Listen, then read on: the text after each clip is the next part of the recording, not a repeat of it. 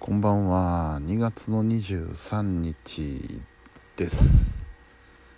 日付は変わっておりまして、えー今1時18分ですね、うん。えー今日はねまああのお仕事でした。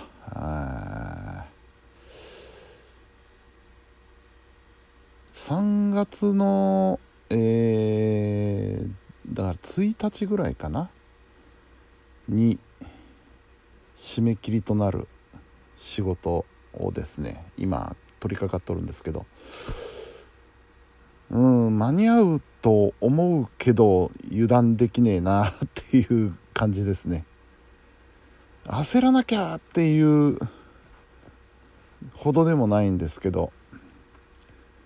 まあこのペースでやっていけば多分いけると思うんですけどちょっと油断してね例えばあの一日急に休まなきゃいけなくなったと。いうようなことが起こると途端に 慌てないといけなくなるのでちょっと気を引き締めつつやろうかなというふうな仕事を今やっております。えー、で帰ってからはあのー昨日収録した音源の編集をはじめとしてもろもろの。あとカセットテープの整理なんかもね相変わらず並行してやっておりますので。うん。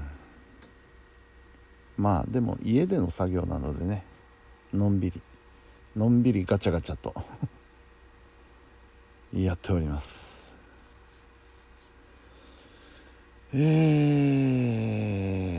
ー、そんな感じでね。明日明日は明日はなんか多分天気だいぶ丈夫そうなのでちょっと聞いてみましょうね。アレクサ？明日の天気。今井駒郡の天気予報です。曇りでところどころ晴れ、予想最高気温は摂氏11度、予想最低気温は4度です。曇りところどころ晴れ。だそうですわ。うん。まあ雨降らなきゃいいんですよ、うん、というわけで明日とりあえずね行ってこようと思います。あのさくらまりなさんのお芝居。大和郡山城ホールの方へね、えー行こうと思います。で帰りにねまああっち方面行くんだから帰りに、えー、カスタコに寄っていこうかなと思っておるんですがじゃあどういう道走っていけばいいのかなっていうのをちょっと調べてたんですけどもあの最短距離に行こうとするとまあややこしい。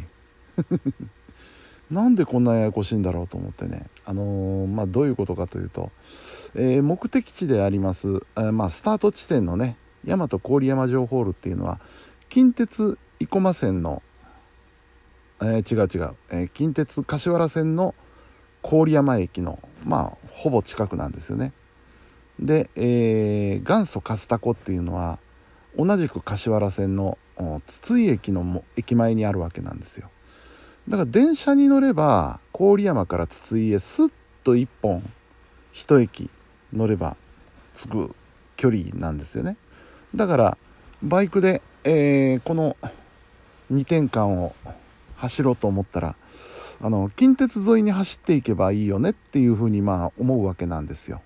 普通はね。ところがねその近鉄沿いに走ってる道というのがないんですよね。しばらく線路沿いに走ってたなと思ったらだんだんだんだん離れていって。でそれまっすぐ行っていったらどんどん遠くなるだけなのでどっかで曲がらなきゃいけない。で曲がる、えー曲がったら今度は線路を渡ってしまう。で渡った先をまた線路沿いに行こうとするとどんどんどんどん離れていくと。そんな道しかないんですよね。なので結果結論としては大きい道路をちょっと戻るけど走ってでまた国道に出たらさらに元に戻るような方向に走って行くのが一番分かりやすいかなっていう結論に至りまして。まあね。そんなことをも今日やっておりました。えー、多分ねお芝居が6時からっていうんで8時前後ぐらいには終わるかなと呼んでるんですけど3時間やるお芝居ってないと思うんでねコンサートならまだしも。なんか多分8時には終わるだろうと踏んでるんでカスタコの閉店が10時なのでね。うん。それまでには悠々いけるだろうと思っております。さてあのー、今日もねさっき SNS にちょっとぼやいたんですけどこれからね、えー、まあ春ということでちょっと雨が多くなってくるだろうということでね、えー、バイク移動の時に雨が降るとなかなか厳しいもんがあるのでカッパをね、まあ、常にそのシートの下に置いてるわけなんですよ。で以前はねあのセパレートの上下セパレートのレインコートを使ってたんですけどこいつがねあのもう豪雨になると染みてくるんですよあっちこっちから。水が。もう何の意味もねえなっていうことでちょっと辛抱たまらなくなりましてですね。そう考えると一番完璧なのは何かというとポンチョタイプのやつですね。ええ、あの縫い目というかまああのボタンとかチャックが一切なくて頭からスポッとかぶるタイプのやつね。うん。でまあ買ったわけですよ。買ったんですけどもこれねなんか自転車と共用らしくてね自転車にも使えますよっていう体なんでフードがついてるんですよ。頭のとこのね。これがね非常に邪魔。余計。うん。あのフードをねヘルメットかぶんなきゃいけないでしょバイクの場合。自転車だってかぶらなきゃいけないんですよこれから。うん。フードがあるためにねそれを後ろにこう避けなきゃいけないでしょ。そこへ持ってヘルメットかぶろうとするとね引っかかるんですよねそのフードが。もう邪魔以外の何者でもない。でこれもっとバイクに特化したフードのないやつもしくはあのフードが取り外しできるようなやつね。そういうのないのかと思って楽天をねざーっと調べてたんですけどね。ないんですよ。どこにも。うん。どれ見てもフード付きばっかり。しかももうがっちり固定されてるやつ。どないせいっちゅうんでしょうね本当に。バカじゃなかろうかと思うんですけども本当にね。使う人間のこと何も考えてないんじゃないかって思ったりしたわけですよ。で結論。あのー、もうこういうのないのでまた今度思い立った時にもうフードをハサミで切ってやろうと思います僕も。腹立つので。うん。それでまあ今あるやつを使おうかなと思っとるわけですね。うん。そうですね。あと今日気になったこと。うん。あそうですよ。あの伊丹空港でねえー、重大インシデントがありましたねまた。あの羽田の事故の二の前になりかねない事案が伊丹空港であったんですよ。あの離陸機が滑走路に入ってるのに、えー、着陸許可を出してしまったというね。でしかもどの程度見えてたのか分かんないですけどひょっとして夜の時間帯じゃだったんじゃないかなと思って。本当に真っ暗だったらもうまさに羽田の二の舞ですよ。うん、でこういう事案が起こるたびにですねまあ考えるべきはあの、まあ直接の原因はヒューマンエラーであるとねあのー、管制なり、えー、飛行機側コックピットなりのヒューマンエラーでこういうことは起こるわけですよ。